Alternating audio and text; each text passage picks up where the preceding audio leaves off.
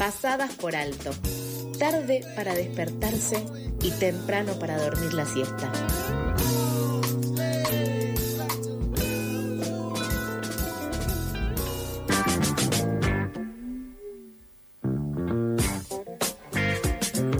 Las 8 y 35 de este martes, seguimos con más noticias acá en Pasadas por Alto. Como comentábamos recién en los títulos, el equipo de trabajadores del subte se encuentra encarando diferentes jornadas de lucha en defensa de una serie de reclamos a Emmoda la empresa que concesionaría el servicio. Para saber más estamos en comunicación con Quique Rosito, secretario de prensa de la Asociación Gremial de Trabajadores del Subte y Premetro. Hola Quique, Lautaro quien te habla y Mica te saludan. Hola, buenos días, ¿cómo están ustedes? Todo bien. Eh, muchísimas gracias por darnos estos minutitos para poder charlar sobre la situación de, los subtes. Primero queríamos saber si nos podías contar la situación actual de la lucha de los trabajadores. Eh, mirá, eh, eh, nuestro espacio, nuestro sindicato, tiene como diversos frentes, lamentablemente, abiertos, algunos que se han ido pudiendo encontrar salidas, como, como el, tema de la discusión paritaria que ha avanzado por suerte, pero tenemos otros que tienen que ver con la presencia de asbesto o, amianto, que es el mismo mineral cancerígeno, eh, otro que tiene que ver con la falta de personal, la falta de, compañeros y compañeras en diversos lugares de trabajo, y otro que tiene que ver con el reclamo de modificación de la jornada semanal de trabajo. Eh, y a raíz de eso es, bueno, la situación por la cual ayer tuvimos que convocar una conferencia de prensa y estarían hoy comenzando ya en un par de horas las primeras medidas. Bien, Quique, ¿cómo estás? Micaela que te saluda. Y te queríamos consultar justamente sobre esto que comentabas eh, respecto a la falta de personal en algunos sectores. Sabemos que esto pega mucho y directamente en la atención al público. Y un poco ahí preguntarte cómo ven ustedes la sensación de las personas usuarias ante todo este contexto. Nos parece que es importante eh, utilizar todos los medios posibles para darle difusión a, esta situación, porque en general eh, la gente que viaja, porque nos pasa a nosotros cuando viajamos en otros medios de transporte, eh, casi automáticamente uno llega, quiere subirse al medio de transporte, viajar y llegar. Y quizás no tiene la posibilidad de detenerse a reflexionar sobre todo el entorno, sea cuando subimos este, a, un colectivo, a un tren. Es decir, hay alguien que se encarga de mantenerlo, hay alguien que se encarga de limpiarlo, hay alguien que se encarga de que los asientos estén en condiciones.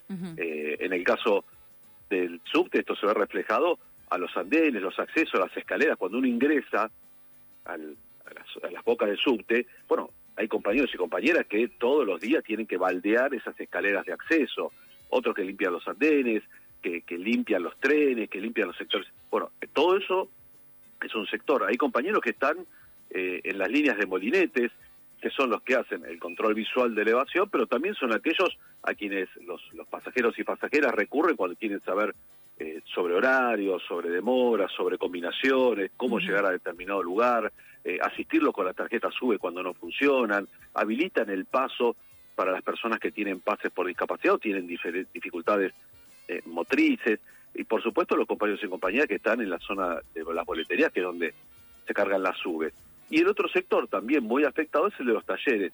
Y este, obviamente, la gente no, no tiene forma de verlo pero como los trenes cada determinada cantidad de kilómetros tienen que ir a un proceso de revisión que se llama revisión periódica, en un lugar donde había cuatro compañeros para revisar los frenos de los trenes y quedaron dos, porque a raíz de la pandemia algunos se jubilaron, otros decidieron no volver a, trabajar y renunciaron, otros por ahí ascendieron a otros puestos dentro de la empresa, cosa que celebramos. Bueno, si en vez de haber cuatro compañeros hay dos, el tren va a tardar el doble en salir nuevamente a circulación y se generan demoras en el servicio.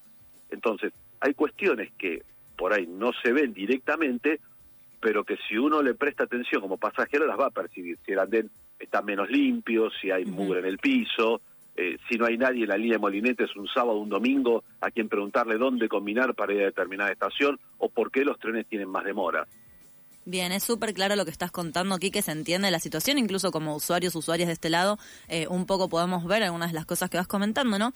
Y ahí te queremos preguntar qué tal la comunicación entre ustedes y EMOVA, digamos, hubo algún tipo de argumentación por la parte de ellos para no haber reemplazado esos puestos de trabajo que se fueron abriendo eh, durante los últimos meses o también para no haber reemplazado los trenes con asbesto, por ejemplo.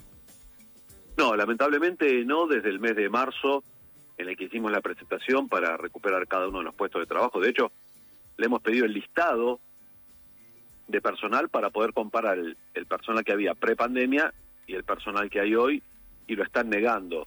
Nosotros hacemos un estimado porque cada compañero sabe, che, acá éramos tres laburando y ahora somos dos. Bueno, a raíz de eso, más o menos, nosotros estimamos que hay un faltante de casi 300 personas sobre una dotación de personal de 4.000, es decir, casi un 10% de personal menos en estas áreas que son sensibles. Eh, no son críticas porque para la empresa, mientras los trenes estén dando vueltas, ellos cobran la tarifa y cobran el subsidio que les da el gobierno de la ciudad. Pero el resto de las áreas que tienen que ver con la calidad del servicio, eh, bueno, obviamente han quedado desatendidas. Y el otro reclamo, el de los trenes libres de asbesto, es un reclamo del gobierno de la Ciudad de Buenos Aires, que es quien debe comprar los trenes. En este caso, como EMOVA es solo la concesionaria, la compra de los trenes le corresponde al gobierno de la ciudad. Y entendimos que, digamos, el año 2020 y el 2021 fueron complicados porque casi todos los recursos económicos disponibles, los recursos humanos, se destinaron a la crisis sanitaria. Pero la pandemia, la crisis, digamos, ha finalizado y más allá de que... Eh, todavía el gobierno de la ciudad puede tener algunos coletazos, no hay ningún anuncio de cuándo van a, a, salir a comprar los trenes, cuándo van a buscar el financiamiento, cuándo va a haber una licitación, porque la compra de trenes es un proceso largo, digamos. Un auto vos vas a la concesionaria y en general hay autos ahí o los tienen en la fábrica. Los trenes hay que financiarlos, hay que licitarlos, hay que diseñarlos y hay que construirlos. Y esto tarda casi tres años. Entonces, si esto no empieza rápidamente, los trenes libres de asbesto no van a llegar nunca, a pesar de que la legislatura votó partidas presupuestarias para esto. Pero bueno, lamentablemente eh, no hay ninguna explicación y el proceso de compra de trenes libres de asbesto no se ha iniciado. Y para ir cerrando, lo del asbesto, eh, nosotros lo vemos hace años que la línea B lo tiene y la verdad que sí, nos parece increíble que sigamos eh, manejándonos en esos trenes. Para ir cerrando, queríamos saber cuáles son las, las medidas que van a tomar, las acciones que van a tomar en esta semana y si tienen algo pensado para después. En esta semana va a haber dos medidas. La primera va a ser hoy en la línea B, va a consistir en la apertura de molinetes de 13 a 14 en la estación Congreso de Tucumán. Así quienes pasen durante esa hora van a poder hacerlo de forma gratuita. Y de 14 a 15 va a estar interrumpida la línea D solamente. Esta medida se va a replicar el día viernes en las líneas E y Premetro, donde lo que vamos a, liberar son los molinetes de la estación Plaza de los Virreyes, de 13 a 14, y de 14 a 15 van a estar paralizadas justamente esas dos líneas, la E y el Premetro. Eh, nosotros lo que tenemos confianza es que eh, el gobierno de la ciudad y EMOVA, que son las responsables número uno de que el servicio funcione, eh, van a tomar nota de esto y van a convocar un espacio de diálogo. De no ser así, seguramente los compañeros en la asamblea de debate, como lo hacen habitualmente, van a definir cuáles serán las medidas de la semana próxima. Excelente, Quique, muchas gracias por darnos estos minutitos. No, al contrario, muchísimas gracias a ustedes y como siempre a su disposición. Gracias. Pasaba Quique Rosito, secretario de prensa de la Asociación Gremial de Trabajadores del Subte y Premetro.